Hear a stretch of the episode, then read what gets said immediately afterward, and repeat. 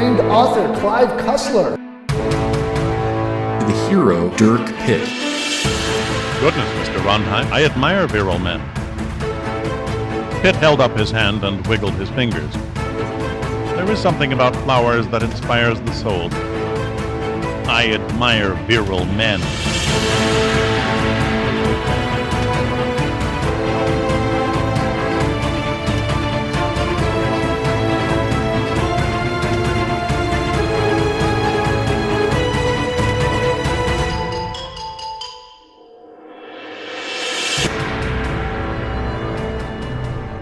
Iceberg, Episode 3.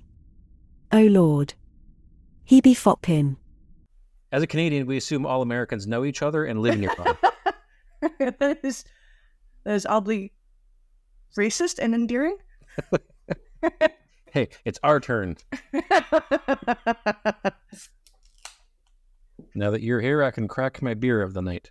Yes. Congratulations on your... Oh, Darth, that's cool. The label wraps all the way around the can, so you can't quite read it. It's dark matter. It's very good. When she told me you were doing irrigation, I was like, oh, her love language is water distribution. Her love language is plants. Although it's not really love for me. So here's just the plants we have in this room. Oh, wow. A lot of rooms look like that. This is north-facing, so this is all the north-facing plants. Every south-facing window is 10 times worse. How do you keep your kids from just not leaving stuff in the floor at all times? They don't go in this room. Oh. There's nothing in this room for them. It has our computers and no TV. Our kids just follow us. There's no TV in this room. They'll follow us and sit in front of us and just watch us like little spies. They would do that until a couple of years ago, and then I guess they had better stuff to do. Oh, I can't wait for that day. Yeah, now we're happy if they talk to us at all during the day. But you lived? Yeah, you didn't have to dig holes. And I got beer out of it. She's a wonderful woman. You should marry her again. Well, if she keeps introducing me as her first husband, I will. Adorable. Technically true. Stop telling people that. Yes. This part of the book was bananas. I guess we should start with the intro. Oh, you go. I did last time. I'll do an explosion noise. Pow! Pow! There. There you go. I'll put some cool reverb on that. Okay. Welcome to Cussler Hustlers, the Icelandic crime drama. I am your co-host Topper. With me is my co-host Nancy. Hi everyone. I'm Nancy, and I'm here to tell you about books from the 1970s involving Lutefisk. That's why we came together tonight. Lutefisk and Hakarl. Yes. So what chapter are we opening up at? We are covering chapters 6 through 8 tonight. So we have 3 different chapters, which are very clearly pulled from 3 completely different books. Okay, start us off with chapter 6. I just walked in the house, so I don't have a full set of notes. Chapter 8 was a lot of... Oh, good. I was hoping you'd actually read through chapter 8 because... That's where I feel opinions start to form for this book. At the end of the last episode, Dirk and Dr. Honeywell were flying in the helicopter from the Coast Guard ship that they commandeered to Iceland, because Dirk has to drop off Dr. Honeywell in Reykjavik so he can continue his investigation, and then Dirk's all done. He gets to go home after all that. Oh, yes, but suddenly he's struck with a violent case of exoticism, and he lands in Iceland where... According to the audiobook, people have a vaguely Spanish accent. Well, he doesn't so much land in Iceland as he is shot down by a jet with a machine gun on it. Details. Day to day, is he going to bring that up? It's like saying you clean the kitchen and you wipe down the counters. It's a given. It's Dirk. He crashed. That's just how he arrives in countries. That's how he arrives. He never sleeps. He only passes out. He only crash lands or washes up on shore. It's like some people never take the highway. Yeah, so chapter 6, they're picked up by some local, because when they wake up on the beach, they're surrounded by children who are poking them with sticks and stuff. And then Dr. Honeywell dies. One of the kids goes and gets her dad and picks him up in a truck. and we get a brief tour through the Icelandic countryside where Dirk just spends the entire time insulting the locals and calling them cold and heartless looking. Yes, he does. Even when he's... Dirk Pitt looks like a raisin with legs. And Dirk Pitt was introduced as both warm and cruel in this book. It's like God. He loves you. You're not one to go calling people heartless. It's another example of how Dirk is a God. He's... When I went to Catholic school, God loves you. Jesus loves you. But God should be fear. God is merciless, much like Dirk. God is love. God is fear. He wakes up and he's surrounded by children. His first thought is like, wow, they're not afraid. He's just even-keeled. Children aren't smiling or in fear of their lives whatsoever. Papa, another corpse has washed up on the beach. Have you ever had to get your parents because somebody was hurt? Oh, yeah. It's a big kashaw. Yeah. I don't care what town you're in. Some guy is bleeding on the street or the beach or igloo, wherever they have in Reykjavik suburbs. I hope all of our listeners, and I really hope you too, go and look up this video on YouTube after this. It's by a comedian named Alistair Beckett King. Every month or so, he releases like a 2-minute video, and it's really well produced. And there is one specifically that is every Icelandic crime show. And he plays all the parts. That is one of the first times I've seen my wife like snort beer out her nose because she was laughing so hard. Because my wife has watched every Icelandic crime drama, every Scandinavian crime drama, every Finnish, Norse, Swedish, Dutch, Danish, every crime show that's on Netflix. It's completely ruined our algorithm. And then she saw this video and went, holy shit, that is every Icelandic crime show. So that's what's going to be in my mind for this entire chapter and most of this book. Okay, so maybe Clive was a bit accurate here. This prescience has been noted. They're dropped off, I guess, at the doctor in this little village. The doctor pronounces the other guy dead. In the meantime, Dirk had like the spiritual moment. He closed, while in the truck on the way there, he closed Dr. Honeybun's eyes, fixed his hair, and was like, oh, I lost. I dropped the football. I fumbled or bungled, whatever those men in the costumes do. He's just very sad. And then they get to the doctor's house. Honeywell is declared dead. And because gunshot wounds were seen, the doctor's like, well, I had to notify the authorities. Two straight-laced, nothing suspicious. I can use words. Nothing suspicious about them at all. Saunter into the doctor's home office. And start to question Pitt. Mm-hmm. But Dirk has gut knowledge, and he immediately realizes something is wrong. Because the cops don't write anything down. And one of them has a uniform that's too short. Doesn't quite fit. Yeah, that's always a dead giveaway. So Dirk just starts lying his ass off and says they flew out of Greenland and crashed because they ran out of fuel, and they had a gun for shooting polar bears and accidentally shot Dr. Honeywell in the elbow, and then they crashed in the ocean, as you do. Yeah, so he just sounds like a psychotic, lonely man who washed up shore with a dead man. Okay. Everybody should place their trust in him. So the cops arrest him. The doctor insists that he has to finish sewing Dirk up. So they go into the doctor's office to sew up the rest of Dirk's head because he's bleeding this entire time. And that's when Dirk explains, those aren't your local cops. Your local sergeant, they have a little back and forth, like, your sergeant's dead. That guy's wearing his uniform. These fake cops are here to kill me. And he hatches a cunning plan with the doctor. Yes. On like 10 seconds notice. The doctor, how old was Honeywell? I hate to go back, but how old was he? I think he was described as like mid-50s. He had like white and mad scientist hair. Oh, white, yes. Yeah, so they put Honeywell in the cooler, and they, as soon as the doctor gets Dirk behind closed doors, he's like, the cops are imposters. Dirk's like, yes, I know. And he goes through his omniscience phase where he tells the doctor, yes, I noticed the uniform is too short and your guy's dead. They had closed the door, but not completely, so it was ajar to give an air of, we have nothing to hide, and they overcome their attackers. The first one, Dirk plays the pussy, and it's like, oh, I'm afraid of needles and shots, and the henchman number one has to come in to hold Dirk down to get his stitches, and that's how he's incapacitated.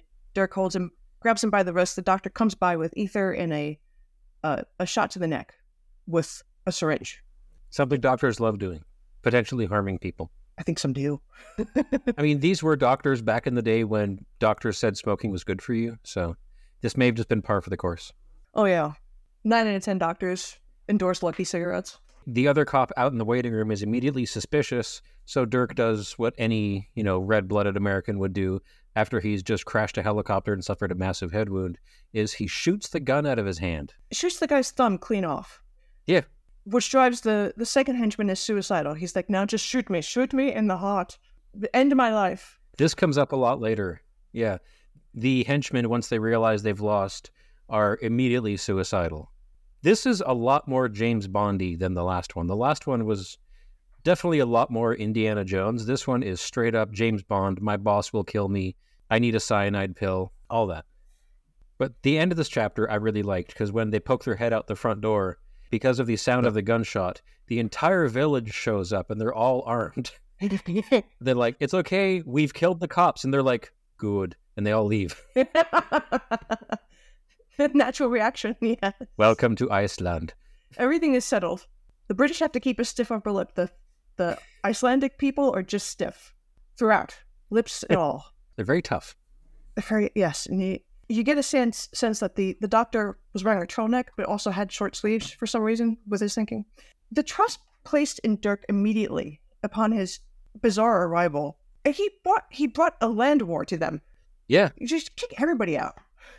If you're the doctor, trust no one. He brought a gang war to your turf. He's a foreigner who showed up with a corpse. And people instinctively trust him. Yeah. Maybe humans have bad instincts. Look at the world around us. Perhaps we are to blame. But Dirk is the violent, lovable cad that he is, and he goes on to his next rendezvous. Yeah, chapter 6 ends with him in the back of another truck being driven into Reykjavik. And we do the thing that we do so often in Dirk Pitt novels where he's so tired, so exhausted, but he can't fall asleep because he's just so manly and so tough, and he has to think about everything that's happening, and he's so exhausted, and then he passes out. Yes, his trauma coma sleeps. We need a term for that, because that's all he does to sleep. He doesn't rest to recover. Go to bed. Okay, fine. So yeah, Dirk doesn't rest to recover. He falls into a coma, and then what rhymes with coma? It comes out captivating. Trauma. Coma and captivating. Alona. So he opens his eyes and sees his boss's secretary. Yes. Now we're in chapter 7, which is a really, this has more notes than any three chapters I've taken notes for so far. Oh, because it goes off the rails into bizarreness. Yes, this is the parlor scene. This is the first real proper Dirk Pitt, Clive Cussler parlor scene we've gotten. To the point where Sandecker is smoking throughout this, but I'm getting ahead of myself. Yes, he wakes up, and since he hasn't objectified a woman nearly enough yet, this book. Not at all, really. All the way to chapter 7. James Sandecker's secretary, T.D. Royal. Yes, T.D. Royal. You may be pronouncing it differently than the audiobook. But I don't doubt that is what a million men thought when they read this. That was Octopussy. Yeah. He's competing. He knows the brand. He knows what he's trying to do. This is 2 Bond women in one, because she has the Bond name of T.D. Royal, or however you pronounce it, Titty Royal, and she is the government secretary who's hopelessly in love with Dirk Pitt, but Dirk Pitt keeps shooting her down. So she's the money penny. Oh, wow. She's both Bond women at once. That's why you have to get more points of view, because if you have Hercule Poirot here, you have Miss Lemon, who was no nonsense. And she did not love Hercule Poirot. But yes, she is there watching him because he had a brain injury. And, yes, he has to be watched in his sleep. For what? I'm not quite sure. I've always heard that as a child. You don't let somebody with a head wound sleep. You have to let them rest. So what do? You just hover and make sure they breathe. Yeah, basically you hover and make sure that they don't suddenly stop breathing. In the event of that, what do you do? Quickly, don't die. Don't die. Don't be dead. Usually in hospitals... Wakey, wakey. You have the machine that goes bing to keep track of stuff like that. But I guess they didn't have those in the 1970s. But yeah, she's described as a long-bodied girl with laughing brown eyes and a red wool dress on a perfectly sculpted body, and walked like mercury flowing down a tube. And this is before he's said a word. Which I thought was a brilliant way to write that. Yeah, I liked mercury running down. Like you do get a sense of elegance, of sexiness. But then he says she's just cute? Mercury running down a tube? She wasn't attractive. She wasn't beautiful, but there was a certain fetching charm, or I forget how. Yeah, it goes into right. She's not sexy. She's not hot. Don't be mistaken here. She's not hot. And at least he wasn't listing off individual body parts. Yo, yeah, he held back for minutes. Because we still have one more Bond girl to get to, but that's next chapter. He lists her measurements for her. Oh, he does. Yeah, I've noticed you, Missy. Miss T.D. Royal. She burst into tears because, you know, he never notices her. I could stand next to you in an elevator and you'd never notice me. You don't know anything about me. And he lists her height, her weight, her measurements, where the moles on her body are. Behind her ears. Behind her ears, folks. And her bra size. Yes. Which most women walking around don't know their own bra size. That's a fun fact. I'm sure men don't know. Most women are wearing the wrong size bra. This guy out of nowhere sizes a woman up like a tailor on Fifth Avenue and goes, I got you, toots. You're a 36C. And she's like, you do love me. And he has to explain, yes, but I'm not going to sleep with my boss's secretary. Oh, fine. Also, she's a professional woman. She works for the government. Yes. This is pathetic. But this is Dirk Pitt. There's only one of him. And in the great words of Bruno Mars, there's only one carrot and they all have to have it. But now we get the parlor scene. Sandecker busts in, and him and Pitt just like bitch at each other for an entire page. Yes. Possibly justifiable for once, because Pitt wasn't told anything that was going to get him shot down. And Sandecker explains why he had to keep him in the dark and what really happened to incinerate all of those men on that ship. I've got so many notes for this. I'm not sure what we have to cover. I'm not sure what's important enough to cover. The probe. It's a probe. Yes, there's a probe.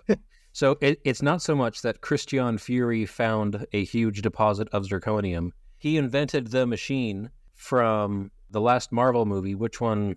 Oh, God, Marvel movies? Crap. He invented the probe from Wakanda Forever, where instead of finding vibranium underneath the ocean, it finds all the minerals under the ocean. So he found gold, silver, platinum, but he also found the huge deposit of zirconium. It's the Omni probe, and it runs on, where did I have it? Sultanium 279, the magical element invented for this book.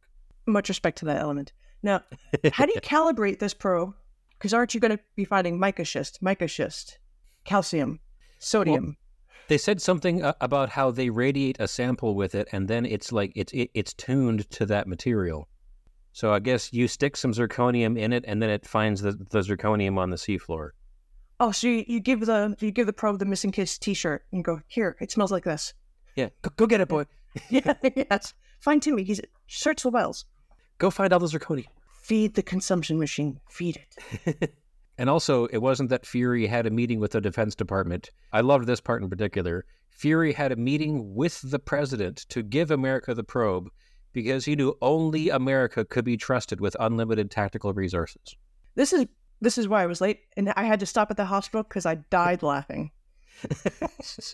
The only government that could be trusted with having complete control over undersea resources was 1975 America. Oh, the pre-Reagan years had to be magical. What a sweet summer child Clive Cussler had to be. Oh, that any other Tonga, Zaire. That island that thought Queen Elizabeth's husband was a god, they're more responsible. Give it to them. Give to the Australians. Some small island that only has a cargo cult, and no means of interfering with the world at large. Give it to them. Yes, but that island would wake up dead the next day, and America would then have the probe. Well, let's be honest here. Oh yeah, but we can only eradicate so many countries. How many? I'm an American, so it's a game. I'm willing to gamble with others' lives. As an American, I'm willing to do that. That's how you earn the right to vote every year. Grimly, yes. There's a whole side bit about a fishing trawler with a crew of Arabs in the North Pole that we really don't need, and I think it was just there to flesh out the backstory, but it's Sandecker's known about the lax for like the past year after it disappeared. So Sandecker was keeping everybody in the dark. And he knew about the probe from the jump. And then they explained that Sultanium 279, Christian Fury was the only person who could synthesize it. He never wrote it down because he said the instructions were so simple he could keep it in his head. Yes. But it's very unstable, and it explodes like a 50-ton bomb, but it fulminates very slowly like an expanding cloud of incineration. So we know what happened to the boat. Yes. It was fried themselves. They microwaved themselves. Dirk is sad for like 2 seconds. Oh, but my flamethrower idea. He's not omniscient. That's why he's really downtrodden. He thought he psychically solved the whole thing. He's been omniscient up until now. I mean, you got to give him that. Well, the next chapter has him really leading into the psychic vibe. Yeah. And when is he not omniscient? It's Dirk. He's wonderful. Yeah. I mean, he was basically right. Chapter 7, they're discussing Christian Fury's sister. What is she like? They vaguely hatch a plan where Dirk is going to just sweep her off her feet. But they bring the secretary to dinner. Sandecker wants to partner Dirk with the sister because she's returned from being a missionary in Papua New Guinea to take control of her brother's company. Yes. And they meet her for dinner. And they meet Kirsty Fury, Christian's twin sister. And I'm sure listeners out there are concerned. Don't worry. She is indeed a hot woman. We've made it to the chapter 7. We finally have a hot woman. I don't know how you held on this long. Any reader would have given up. The 10 out of 10 smoke show baddie, as they would say on Kill James Bond. Yes. She is tan and blonde. How could that happen? And tall. And she has light eyes with flares. Dirk meets up with Sandecker and Miss Royal at some restaurant. I didn't entirely catch where they were. There's a buffet with a lot of cod. Yeah, because it's all the Icelandic delicacies. So fish? Yes. Fish with a side of fish with a side of lutefisk. And the line is dropped that a lot of people had never even heard of Kirsty Fury until she was named in Christian's will as the sole beneficiary. And then she showed up from Papua New Guinea and ran the company like she built it herself. So nothing suspicious there. Nothing at all. Not the probate time is the biggest red flag. It takes like a year to get that paperwork done. Clive never had a loved one die. This guy never was in charge of paperwork. Leads me to believe he didn't buy his own shoes. This is a man who's had things taken care of by women in his life. But I like to have the book near reach to gaze upon the iceberg. All right. I like how Sandecker's plan, because he knows Dirk, is to basically put Dirk with Kirsty and hope that he'll do his Dirky things. They'll learn everything they need to learn. So Dirk calls her this Fury broad twice, and they talk back and forth about how he's picky when it comes to chasing skirts. I do love the term broad. It's very of its time. It's very of its time, but it's always like if somebody's referring to a broad, it's because they're kind of adversarial. It's never like, oh, she's a nice broad. So it's like that mouthy broad. Yeah. That Dirk is really defensive. Like he's angry about being stuck with Kirsty Fury. This is every cop show where they give the main character a new partner. He's like, I'm not going to like this partner. He's not like my old partner. And I should point out, Al is so far still not in this book. I honestly don't remember if he shows up. So Al has been recast as Kirsty Fury, and the main character is pissed. Do you think Dirk has to have Al nearby to temper his misogyny, or it's never no mind? It's just there. It's his beating heart. It's the blood in his veins. It can't be tempered. I think he only has one mode, but he likes when he can have Al there to like nod at and a wink and go, right? Yeah, maybe some of a meatball. And Al goes, yeah. Al just says something reassuring and noncommittal, and Dirk goes off chasing skirts. We meet the sister, who's a genius with a husky voice, a sultry, deep voice. Everything she does is sexy. Very tall, very blonde, picturesque perfection, wearing purple velvet, which is hard to pull off, I would imagine. I've been watching so many 70s television. Everything was a fire hazard. I'm surprised anybody's alive. There was carpeting everywhere. There was carpeting in hair salons. Yeah. I was watching I didn't think that was true. I saw it on a television show, so I went to watch a public service announcement for barbershops and hair salons from the 70s. And by God, they had shag carpeting. Like, how do you sweep that? How do people get their hair cut? It goes into the shag carpeting, disappears forever? Maybe that's brilliant. My wife has very few phobias. Carpet in bathrooms is one of them. Oh, I see. You've been shopping for a house before. You know when a cat comes around a corner and like sees a dog and the cat suddenly has to get really big and look extra tough and that's what happens. And gets all hunched up. If you say carpeted bathroom, my wife does that. She must have been a realtor in a previous life. But yeah, those words. Oof. So yes, everybody was wearing lots of velvet, lots of corduroys, so much layering. There was so much fabric in the 70s. It really is time travel reading this book. You're going to a different land. The past is a foreign land. And when you read the descriptions of the color and the clothes these people wore, it sounds like the circus has come to town. Nobody dresses like this. Nobody wears a green suit and a white turtleneck. That's what the Riddler wears, not a human being. But no, Dirk walks around like a 1970s male, and that was a very particular thing. That was a particular time of people wearing lots of hair, lots of fabric, lots of cigarettes. Right before she shows up, there's a moment where I'm not sure if I was about to call him Dirk Pitt, if Clive Cussler has the sort of self-awareness of what he's doing in this scene, because Dirk and Sandecker are basically going back and forth about chasing skirts, how to catch a woman and how to bed a woman. With the secretary sitting right there. Man talk. Yeah, and the secretary is looking, like Clive points out, the secretary is looking back and forth, being horrified. Because it's horrifying. So he has enough self-awareness to write the secretary being horrified by boys being boys. So you have to wonder if he's taking it a little too far on purpose. Well, yes. Or if it was an editor's note, the secretary wouldn't laugh at that joke. The secretary would be filing a lawsuit at that joke. Clive? Well, not in the 70s, she wouldn't. I'll have her be angry. How's that? He would just say, hey, toots, stop your whining. The men are talking, and he'd slap her on the bum and send her on her way with some extra cigarettes. Yeah, because I have the note written down, they're sexist to her until she shuts up. But yes, that's how it works. But everybody in the restaurant is staring at Kirsty when she walks in. First, it's all the men, because Pitt turned, and so did every other male face in the establishment. And then later on, all the women were studying her with instinctive envy. Yes. I have seen supermodels walk down the street. When you see like a really famous person or somebody amazingly beautiful, you just stare. It's a human reaction. You just stare. You don't have to stare with envy or hate in your heart. They're pretty. I'm not. Clive is like, oh, girls be hating. They have to. Dirk's a hoe. That bitch.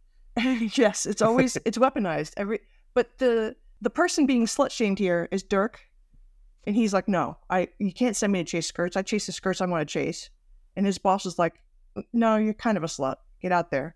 Beautiful woman comes in. They all stare. Dirk, deep in his soul, is probably like... Dirk's like, okay, fine, I'll do it. Yeah. And probably a little upset she's getting the attention. Really, he's at his heart is a drama queen. So he wants to have all eyes on him, I think, in his soul. I think the more we read into these books, the more he just wants to be loved and acknowledged for the special, special boy he is. And they flirt like 2 pages. Yes. And he makes a dig about her flashing eyes, that she has lines in her eyes just like he does. They have matching eyes. And the secretary girl, T.D. Galore, T.D. Royal, is like, what do you mean your eyes are green? Hers are violet. They're completely different. And you want to say like, nah, bitch, they're both orbs that you see out of. They're gooey, they're slimy. Some have different colors. But it's not as deep as that. He's like, no, there's flecks of color here and she has them there. So we're psychically linked. And he leans in and he really hammers home the flirtatiousness and then the foppishness. And she reveals she has to go. Lovely meeting you, but you know, my fiance is in town, and this throws a spanner into the works. There's one lie that we have to cover first. So there's a lot of talk about the food, and they have Dirk eating the Hakarl, which is the cured shark. Yes. Which, by the way, tastes like soap. I've had it. It's just like, oh, this is unpleasant. It's just like, you're not going to spit it out at a party. You're not going to be like, oh, this tastes gross. You're not going to seek it out. It's highly odd. But they have him like, it's hard for him to talk because he's eating so much of it at one point. But lying right now in order to trap the other person fashion, which they really set up so you can see a mile away, He talks about how he prefers the Malaysian version, which is cured in a seaweed called echidna. And that doesn't show up for like 10 chapters because he just drops this line. And I figure I should let the fans know now. Yes, and I thought an echidna was a small coastal mammal. Yes, an echidna is like a porcupine. And they're adorable. Yeah. It's not seaweed. But could be delicious. Don't know. They bounced through 2 hours of eating, and yes, she has to go because of her fiancé. And Sandecker loses his shit. And Dirk immediately thinks, the competition. Yes. So he slides, if we're doing a baseball thing, he slides into home, right, straight onto the other team. So he looks like he's not a competitor. He's on Team Fop. Feminine and fancy. Oscar Rondheim shows up, and he's described like almost the same way that Pitt is described. He's big, he's warm, he's friendly, but his eyes are hard, and he could turn mean in an instant. And like, so we basically have Pitt 2.0. Yes, except this man is famous because he's a famous cannery man.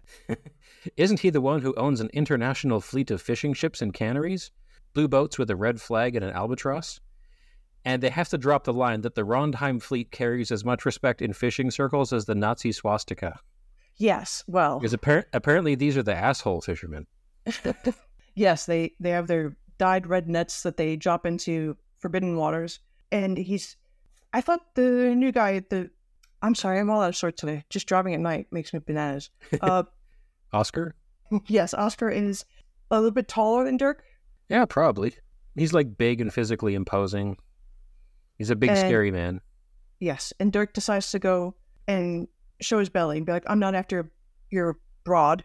I like to paint seasides, seascapes, and fancy things. He shakes Dirk's hand, and Dirk immediately goes so limp that Oscar pulls his hand back. And from this moment on, Dirk is flamingly gay. Yes. With some choice lines we're going to get, which I might have to bleep out, but... And Oscar's like, oh, has he seen me on Cannery Weekly? Is he going to fanboy over me now?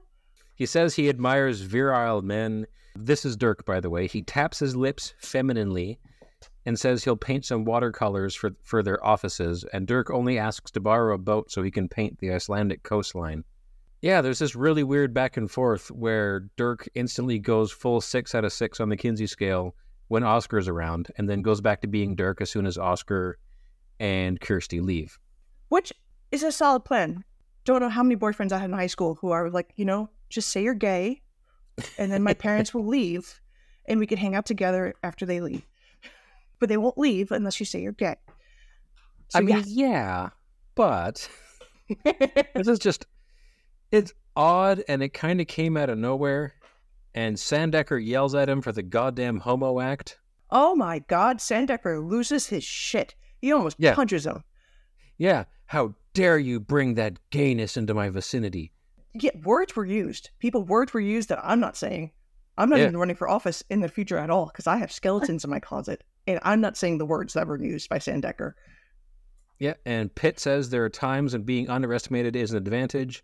And Rondheim has every reason to think and I'm not sure I'm allowed to say that word either. No, don't. But, you can be canceled and you have a big boy job. Don't do that. Exactly.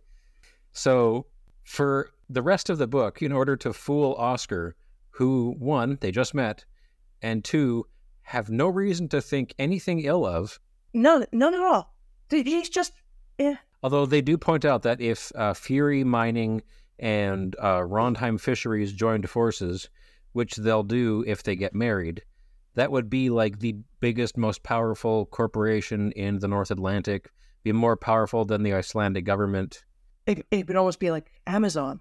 And we're reminded that T.D. is still in this book. Oh, yes. When she then explains for a couple of pages how Kirsty was terrified. Yes, but Dirk picks up on that and he goes to Sandecker and he says, look, I saw something. Miss Titty, did you see it? And she goes, yes, she was terrified. Did you see the way he held her neck? Sandecker's like you're right. So why wouldn't you stop him from squeezing her neck if you saw him squeezing her neck? It wasn't a loving gesture. You saw she was going to be bruised. That's when Dirk further reveals his plans on show your weak side, belly up first. Vulnerability is how we're going to get in by grubbing a free dayboat. Yes. And Sandecker asks, "Why do we have to borrow a boat for?" Which I mean is a good point, because he is the director of the National Underwater and Marine Agency, and I'm sure they could get a boat. And as we've established, they're friends with the Coast Guard, swimming through. But in literary fashion, you know, they wouldn't... Speed of plot. That wouldn't be interesting. So now Dirk has arranged to be on a boat. Yes, and Sandecker is with him, and the secretary, Miss T.D. Royal, who I do love her. She's great. She has low self-esteem, and she needs to work on herself. But she's game for adventure. Because they are going to go hunting for the black plane that Dirk chopped down. Yes, and they need a special navigational tool or special gizmo that the first boat, which was very pretty, and Ms. Royal wanted to go on the first boat with the oak. Oh, right, yeah. They're at Pier 12, and they're looking at all the boats that Fury Mining owns. And yeah, Dirk, in Chapter 9 now, it's the next day. Dirk is wearing, like, basically, I'm picturing a tiny skin-tight sailor outfit. But tighter. Like, he's described as being even more flaming than the night before, and he's swishing. There's a lot of swishing. He's a walking pride parade. Before there were parades. Happy June, everyone. Oh, yes. I have no idea when this is coming out. I am behind on putting episodes together, so if you don't hear this until Christmas, that's my fault. But I still owe you an edited version of episode, but I am well behind, too. The gayness with which he dressed, which store do you go to? Is there like, oh, I suddenly have to be very gay and over the top? Macy's? No. Now, I've been to Iceland, but that was in 2015. So I've been to Iceland 40 years after this book. And I would say there's plenty of places you can go in Iceland to get this kind of outfit. But we've already established the people there are gray, solemn people, stoic in nature. Why do they have any stores for colors? That's just it in the villages. Like downtown Reykjavik is actually pretty great. I took lots of notes while I was there. So every day I would allow myself on the internet only for a little bit at the end, and I would just punch all the notes into Facebook. The Icelanders are interesting people. Every day there is something in there about how their bangs are amazing. They have fabulous hair. If you have a big enough coat, you can just wear lingerie. Oh. So there were definitely people wearing like the big fur coat and like basically bikini underneath. Okay. One of the best things I ever saw was a guy pulled up to a gas station there in a Porsche, got out, went in, came out eating a taco, and got in the Porsche and left. Oh. Because gas station tacos. They're a brave bunch. I could see how. They are a wonderful, strange people. I love them so much. Well, you should work for the Chamber of Commerce and not Clive Cussler. He's already established they're gray, stoic people. They don't even blink at death. Yeah, we don't really get like that downtown Reykjavik vibe. No, we're not getting the glossy Madison Avenue Reykjavik that you're promising. Yeah, we have damn near communist Iceland. There's no color. Somehow though, he shops at Gays R Us. Yes, comes out popping, extra foppish. It's implied, but there's a rainbow behind him on the horizon. And the secretary is there too. She's got to do the painting, and he promised a seascape. Yeah, because Dirk doesn't know how to paint. He just dragged her into this adventure. And though they sell lots of things in Reykjavik, like colorful clothing and cigarettes and cigars, they don't sell paintings. So they had to drag the American secretary along on this ruse. I'm sure she's combat hardened and battle trained. Oh God, yes. At this point, it's book 2, and we've just met her. I'm sure she's practically a Marine by this point. That's the end of chapter 8. Honestly, I didn't think we'd get past this tonight, and we're almost at the 1 hour mark, so we're probably... The comedian you told me about, Alistair Beckett King, that sounds like a prized racehorse or a very fancy breed of dog. He has amazing red hair, so I'm going to go fancy breed of dog. Oh, okay. You navigated this one very well by not getting yourself canceled, because goddamn chapter 8. Holy cow. I figure I can say homo. They use that one on sitcoms nowadays, and I mean it with all love. Yes. That was a direct quote from a 1975 lifelong naval man. Yes. We're reading the words as written, and we understand they're a problem. I'm not going to read the other ones. No. But Sandecker, crazy homophobe, out of nowhere. He's got issues. he was upset with Dirk for even just like bringing up the character. Yeah, he seemed a bit more than just like surprised and how dare you not clear this plan with me. He was viscerally upset. So we have entered the domain of the way men think. That's baffling to me. Being angry with a woman you haven't seen yet. I've seen that. I've observed that. Have you been on Twitter? Yes. So very well done. And hating the gays for no reason. Yeah. That growing up, men used to be like, no, you F word, you that. If they're not, if machismo is the end goal, if getting the broad, the dame, the toots is the end goal, why hate gay men? You should embrace them. This has never made sense. That's it. I mean, in the 1970s, they would just be called confirmed bachelors, and then you would change the subject. Oh, yes, the confirmed bachelors, men who love their mother, men who are fond of their mother, and there was another term. Friends of Dorothy? Oh, yes, Friends of Dorothy. And that was for Dorothy Parker. I thought that was for, because she was a big New York fixture and writer and poet, and she was in the Algonquin Round Table, Dorothy Parker. Oh, okay. But when I've heard Friends of Dorothy, I thought it was for Dorothy from The Wizard of Oz. Yeah, me too. That was my first thought. Dorothy Parker. She wrote a story called The Lottery. It's very good. Very short. The term was likely based on the, according to the wiki here, the term was likely based on the character of Dorothy Gale in The Wizard of Oz series, actress Judy Garland. Predating The Wizard of Oz origins is New York's celebrated humorist and critic and defender of human rights Dorothy Parker in the 1920s and 30s, whose social circles included gay men. Okay. So no one knows. Okay. Maybe it's both. It's like it's like the Reuben sandwich. Nobody knows where it came from. We think some guy named Reuben. Okay, and there's an entire section here called Misunderstanding, and it's very short, and I think I can read the whole thing here. Okay, go for it. In the late 1970s, the Naval Investigative Services was investigating homosexuality in the Chicago area, because I guess the Navy has purview over Chicago. Agents discovered that gay men referred to themselves as Friends of Dorothy. Unaware of this term, the NIS believed there actually was a woman named Dorothy at the center of a massive ring of homosexual military personnel, so they launched an enormous hunt for the elusive Dorothy, hoping to find her and convince her to reveal the names of all the gay servicemen in the Navy. First? How has that movie not been made? I would watch that. Absolutely. My God, Topper, you have done the impossible. Men have been exploring the oceans for travel to foreign lands, have made spaceships to delve out into the... You have uncovered a mystery. That is unlike any other. Who was Dorothy? It makes no sense. Who was Dorothy? Why would the government think that a bunch of gay men have one woman in common? Well, that was their boss. That was oh, like they went to the union meetings. They were giving marching orders. I believe she was because they were feminine men, so they must have a feminine boss. I believe she was the manager of gay at that time. Oh, the department, the Ministry of Manliness, yes. Yes. Department of Gay. Possibly a Russian spy. I mean, it was the 70s. Yes. But the 30s Commission... This is such a weird article.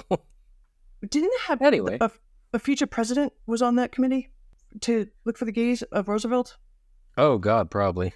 The senator that drank himself, McCarthy. Uh-huh. Senator McCarthy was looking... He was very...